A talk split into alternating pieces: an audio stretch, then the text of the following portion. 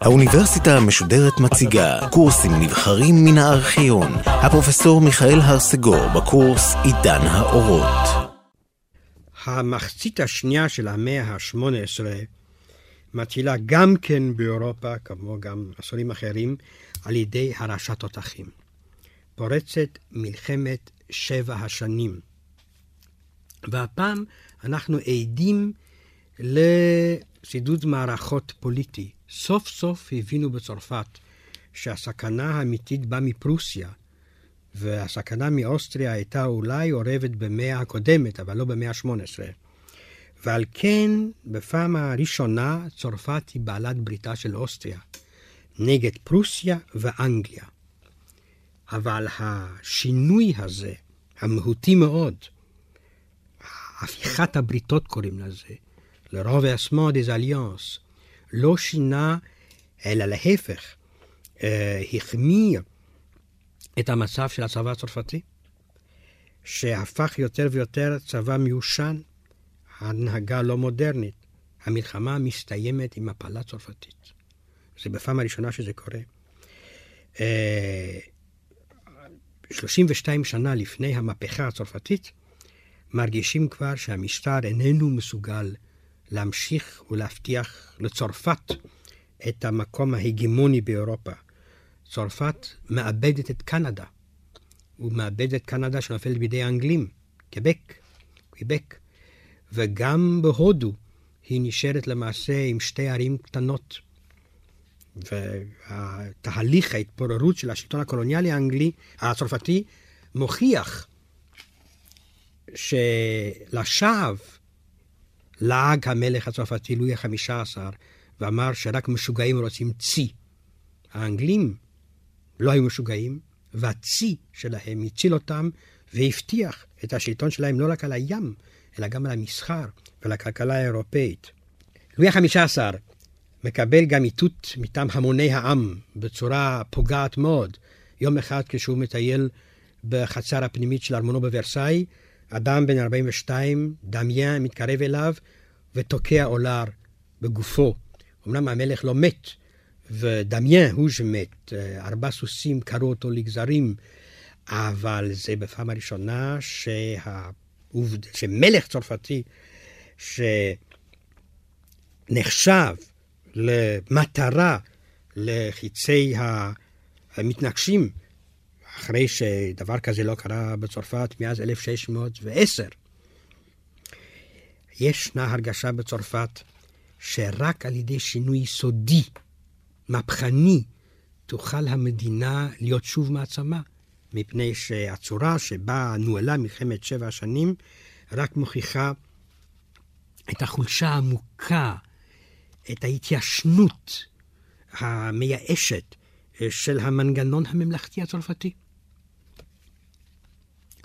בכל אופן, בצרפת עצמה, הגאות של התנועה הפילוסופית מתפתחת עכשיו להתקפה. ב-אלף שבע מאות חמישים ואחת מופיע הכרך הראשון של האנציקלופדיה, לאנציקלופדי. מהי האנציקלופדיה? ובכן, זהו ניסיון שחוזר אולי על ה... על המילון הביקורתי של בייל שהזכרנו באחת השיחות הראשונות שלנו, אבל הפעם זהו המאמץ להציג את כל המידע האנושי לפי סדר האלף בית. דבר, כפי שאומר מונטסקיו, חזק, מקסים ויקר. פשוט מאוד, הרוח הביקורתית מעבירה עכשיו מתחת לשפטה כל מה שקיים. הדתות, ההשקפות השונות, אבל גם המקצועות וגם התעשיות. המלך מתייחס באיבה גלויה למפעל החדש. לא כך גברת דה פומפדור. מתחיל קרב, כן להרשות המשך פרסומה של האנציקלופדיה או לאסור את זה. יום אחד, אחרי שהאנציקלופדיה נאסרה, יושב המלך עם מדאם דה פומפדור ועם כמה ידידים, והם משוחחים. אומר המלך, הייתי רוצה לדעת ממה מורכב אבק השריפה שהתותחים שלי אה, משתמשים בו. וגברת פומפדור אומרת כן, ואני הייתי רוצה לדעת אה, ממה עשויים המוצרים הקוסמטיים שאני משתמשת אה, בהם. ואז גברת פומפדור, שהיא הייתה מובילה את השיחה, אומרת למלך, אבל תראי, שם הכרכים של האנציקלופדיה שאתה אסרת אה, על פרסומן, כנראה שאתה רוצה להיות האדם החכם ביותר בממלכתך, ולשמור על הספרים הללו אסורים רק אצלך בספרייה. אז מביאים את הספרים, בודקים את המאמרים, את הערכים, והמלך משתכנע להעניק היתר להמשך חופת האנציקלופדיה. מסביב לאנציקלופדיה הזאת מתנהלת עכשיו המערכה. הרוח החיה של האנציקלופדיה הם שני משכילים צרפתים, דלנבר ודידרו. דני דידרו הוא בנו של בעל מקצוע uh, ממזרח צרפת, uh, בית מקצוע, בית מלאכה לסכינים, ודידרו הוא למעשה האתאיסט, חריף ביותר. הוא uh, אומר שהאל הנוצרי הוא אדם שמאוד מאוד מעריך את התפוחים, ומעט מעט, מעט, מעט את הילדים של עצמו. והערות כאלה שלא עשו אותו פופולרי. הוא גם נאסר מספר פעמים, אבל בצלתיים האנציקלופדיה הזאת המשיכה להופיע. והיא למעשה דין וחשבון מפואר של כל מה שידעו, כל מה שידע האנושות על עצמה ועל הסביבה שלה באמצע המאה ה-שמונה עשרה. חריפותה היא בזה שאין ערך קדוש. הכל מועבר בניתוח, הכל מושווה, הדתות מושבות. הדת הקתולית מופיעה כאחת הדתות, כמו האסלאם, כמו היהדות, כמו הבודהיזם, כמו השינטואיזם, ולא משהו שאסור להרהר על המוצא. זה כמובן הכנסייה ראתה בזה פרובוקציה.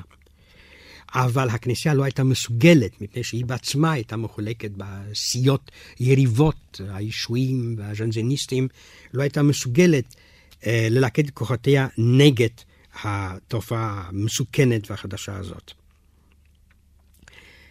וולטר עובר עכשיו מלורנה לכפר קטן, פרנה, ליד ז'נב, אשר בשוויצריה. ז'נב הייתה, ז'נבה הייתה אז רפובליקה עצמאית קטנטנה, אבל בכל אופן הוא לא בצרפת, והמשטרה הצרפתית לא יכולה על כן להתנכל לו. הוא מקנה קצת באנציקלופדיה שמופיע בפריס מבלי השתתפות שלו, אבל הוא באופן לויאלי, וזה יש להעריך מאוד, מפני שסוף סוף אנחנו יודעים מה זה קהילת סופרים, באופן לויאלי הוא משתף פעולה עם מערכת האנציקלופדיה ושולח מאמרים. דידרו, אשר נמצא בפריס, מפרסם ב-אלף שבע מאות חמישים ושלוש את המחשבות על פירוש הטבע, Pensées sur l'interprétation de la nature. הוא חוזר לרעיונות די נדושים, כבר בתקופה הזאת, על צורך בניסוי מתמיד, אבל הוא גם מציע הסבר של קיום העולם. העולם הוא כולו חומרי, והוא מורכב ממולקולות. המולקולות הללו מתרכבות ויוצרות צורות שונות. החומר נע מתוך עצמו, הוא מתפתח ונע מתוך עצמו. אין צורך להסביר את החיים על ידי התערבות של גורם חיצוני. האדם הוא פשוט בעל החיים אשר מוחו הוא מפותח ביותר. והרגלים שחוזרים עליהם אלפי פעמים, מיליוני פעמים, הופכים לאינסטינקטים. והאינסטינקטים הללו, דור אחד מוריש אותם לדור הבא. האינסטינקט של האדם הוא התבונה, כי זה מייחד אותם, הוא מבדיל אותם משאר בעלי החיים. ועל כן התבונה יכולה להתפתח רק בתנאים האנושיים ביותר, כלומר רק אם לאדם יש פנאי כדי להרהר. המטרה של התבונה היא להילחם במוסכמות אשר הן מונות את התפתחותה. ועל כן, האדם חייב לבחון את כל האמיתות שהוא ירש מקודמיו, מאבותיו, מחדש. יש להטיל את הכל מחדש. על ידי השיטה החדשה של התבונה. השיעבוד, העבדות, האי שוויון, כל זה יש לבחון מחדש. באותה תקופה, אדם שהוא כנראה גם ממוצא יהודי, ז'אן אסטרוק, כי השם הזה אסטרוק, אסטרוק, הוא שם נפוץ מאוד בקרב היהודים, מפרסם ב-אלף שבע מאות חמישים ושלוש הערות על השיטה של משה רבנו. כיצד כתב משה רבנו את התורה. וכאן הוא מגלה בפעם הראשונה, שפעם אחת השם המפורש אה, כתוב בארבע אותיות, ובפעם אחרת כתוב אלוהים. על כן, אומר אסטרוק, הנה ההוכחה ששני טקסטים התערבבו, והעורך המאוחר יותר של התנ"ך שם אותם יחד, וזה מסביר הרבה הרבה מן הסתירות. ועל כן למעשה הוא ממשיך במה שכבר הזכרתי, עסקה גם גברת בשטלה, הוא מפתח את הרעיון הזה הלאה. דמות מוזרה מאוד מתחילה להופיע טרקלינים ולא טרקלינים, מפני שהדמות הזאת הייתה לפעמים של אדם תרבותי, לפעמים של אדם שאהב, שהסתכלו עליו כמו פרא אדם, שוויצרי, כלומר איש ג'נבה, ששינה את דתו מפרוטסטנט לקתולית, אחרי זה היסס איזה דת אה, לבחור, אבל אדם אשר ישאיר את רישומו ואת שמו לתמיד, ז'אן ז'אק רוסו, אשר קיבל בנעוריו חינוך מקצועי של שען, אביו היה שען, וב-אלף תשע מאות חמישים וחמש הוא מפרסם חיבור אשר היכה גם את המחנה הפילוסופי בתת-הימה, נאום על אי שוויון בין האנשים. דיסקור sur l'origine de l'inégalité parmi les hommes. וכאן הוא אומר דברים פשוטים מאוד. החברה משחיתה את האדם, זורעת בלבול ומבוכה, האדם יכול להיות מאושר רק בקהילות קטנות. אמרו שזה רעיון שהוא הביא מן המדינונת הקטנטונה שלו, ז'נב, שבאמת הייתה מדינה שדומה למה שהיום סן מרינו, מונאקו. בכל אופן, אה, כדי שהאדם יוכל להשתתף בממשל עצמו, הוא חייב להבין את מה התהליך החברה ואת החוקים, ואז הוא יוכל להיות אדם מלא ושלם, אדם שהשלטון איננו גן נעול לפניו. זהו כמובן חיבור יסודי להתפתחות הדמוקרטיה המערבית. ובאותה שנה, אלף תשע מאות חמישים וחמש, קורא, מורלי מפרסם את חוק הטבע, ששם הוא טוען שהאסונות והאי שוויון והדיכוי והאפליה נובע מן הקניין הפרטי, ורק השיתוף, השיתוף המלא של הקניין ושל העבודה יכול לפתור את מחלות החברה. קשה לתאר שדברים כאלה יכלו להיפרסם אה, כמה שנים קודם, קודם לכן. אבל אה, האווירה של אה, שקיעה שמלחמת אה, שבע השנים הביאה על צרפת, העובדה שהמלך כאשר הוא נאשם שעל ידי חוזה השלום שנחתם בפריס הוא מפקיר את המושבות היפות והעשירות ביותר של צרפת, המלך הזה השיב, אני עושה שלום לא בתור סוחר, אלא בתור מלך. התשובה הזאת הוכיחה את, ה... את התהום הפעורה בין המנטליות שלו לבין הצרכים של המדינה. בגלל ההחלשתה הזאת של השלטון, מרגיש עכשיו המחנה הפילוסופי שאפשר להסתער קדימה. ווולטר בראשית שנות ה-שישים, מעלה את הסיסמה אשר תלווה אותו עד סוף חייו, יש למחוץ את החלה, יש לחסל את השרץ. והוא חותם את כל מכתב עם הסיסמה הזאת, אקרזה לאפעם. מי הוא השרץ? מהי החלה? ובכן, זה הממסד הדתי, הקתולי, שבו רואה וולטר וכל המחנה הפילוסופי יחד איתו, את הגורם העוין ביותר. ודידרו גם אומר את זה, אם נוכל להסיר את המחסום הזה, הכל יוקל עלינו. כי כאשר האנשים יעיזו להסתכל אל על, ולראות שאין שם שום דבר, הם יעיזו להסתכל גם על האדמות, ולגלות מהו השלטון הקיים. עם כל מגרעותיו וחולשותיו. וולטר כמובן מפרסם, ממשיך לפרסם את הכתבים שלו, שכבר הזכרתי אותם, בעילום שם, עם כל מיני שמות בדויים, פעם זה איזה כומר סקוטי שכותב, פעם זה כומר בודהיסטי, פעם זה, זה רעב, פעם זה יהודי זקן, כולם. הוא מפרסם את הכתבים שלו, חותם בשמות בדויים, מאוחד את זה בזיל הזול, או מפיץ את זה חינם, מפני שהוא מתעשר עכשיו הרבה מאוד. ה... סיסמה הזאת, אקרזון לאינפאם, הופכת עכשיו לא רק לסיסמה ריקה, אלא לסיסמת קרב של ממש.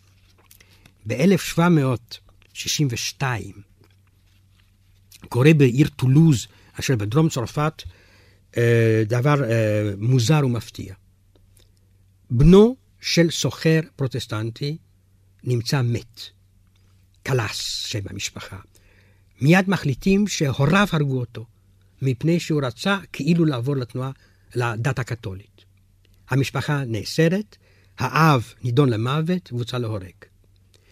אחד הבנים הצעירים הגיע לוולטר, מספר לו את הכל, ואומר שהכל שקר. הבן התאבד, ולא נרצח על ידי אביו. וולטר לא מאמין בהתחלה, אבל ב-אלף שבע מאות שישים ושתיים הוא מתגייס בכל מאודו. הוא מוכיח שכאן נעשה טעות משפטית מחרידה, והוא סוחט מבית הדין את תיאור שמו של קלאס הזקן.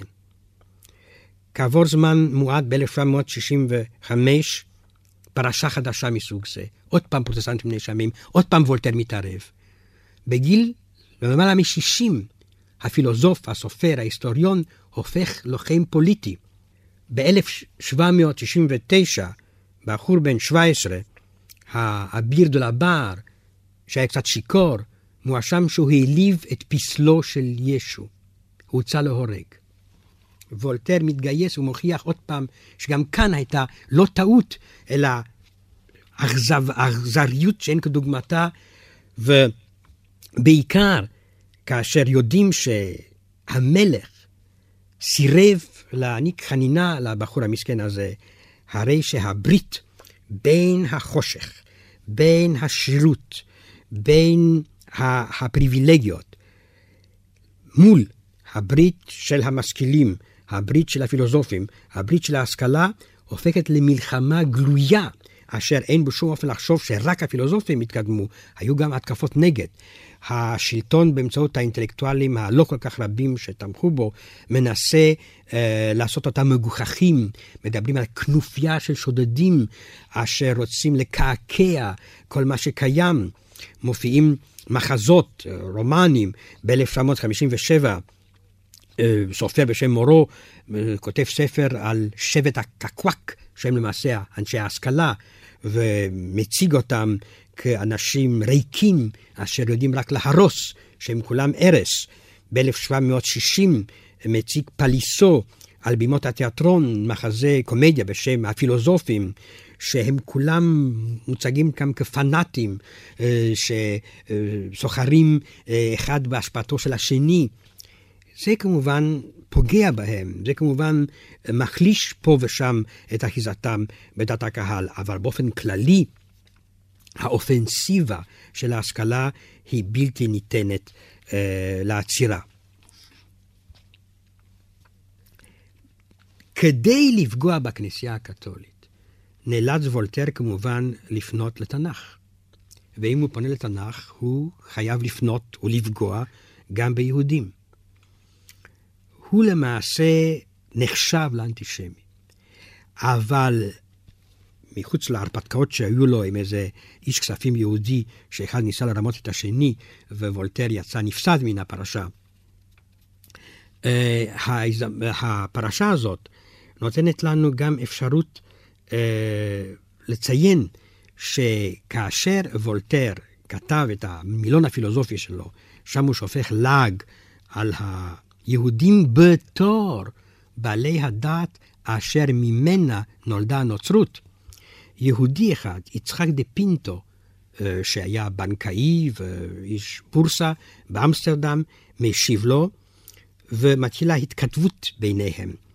כאשר, כמה שנים לאחר זאת, וולטר ימות.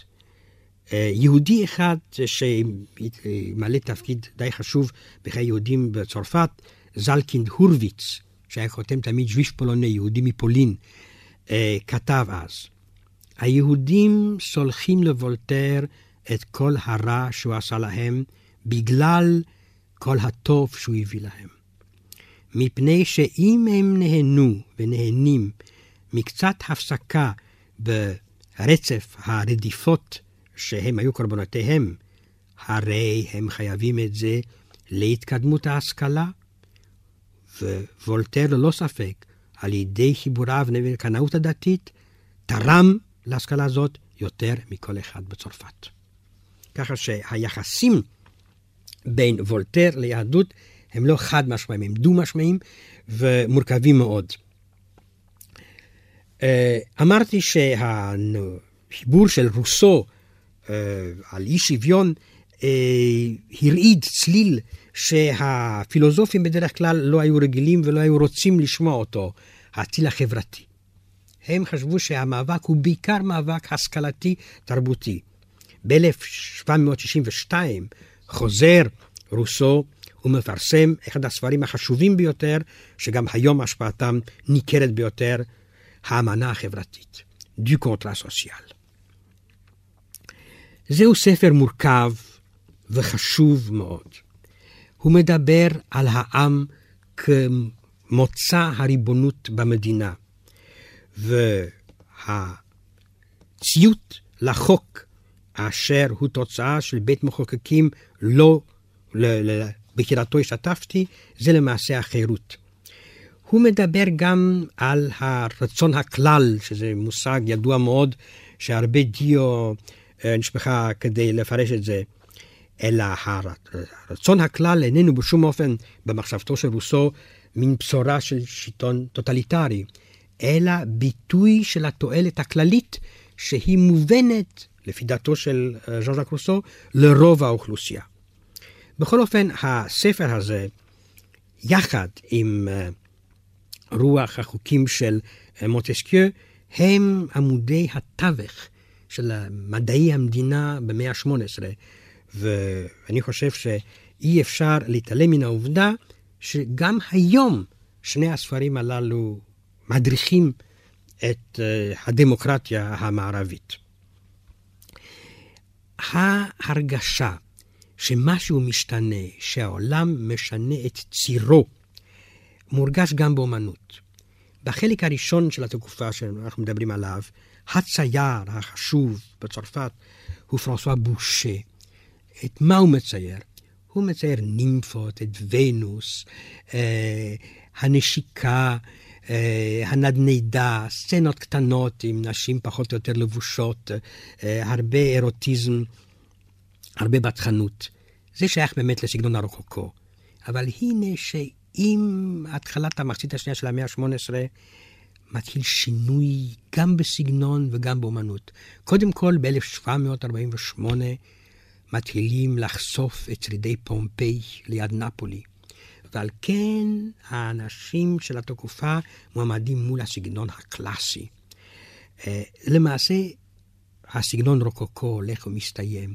מופיע תחייה של הסגנון היווני והרומי, ועוד מעט וינקלמן הגרמני ייתן, יעניק להרגשה הזאת את הבסיס התיאורטי. סוף המאה ה-שמונה עשרה מתקדם אל הקלאסיציזם, והקלאסיציזם הזה יש לו משמעות פוליטית. כי אתונה הייתה רפובליקה, רומי בתקופת הזוהר שלה הייתה רפובליקה. הסגנון הקלאסי מתאים לחירות, החירות מתאימה לרפובליקה. ההרגשה הזאת, על כן, היא כוללת, לא רק במחשבה, לא רק בפוליטיקה, לא רק בהתנהגות, אלא גם בפיסול, גם באדריכלות וגם בציור, מרגישה אירופה שזריחה חדשה עולה עליה.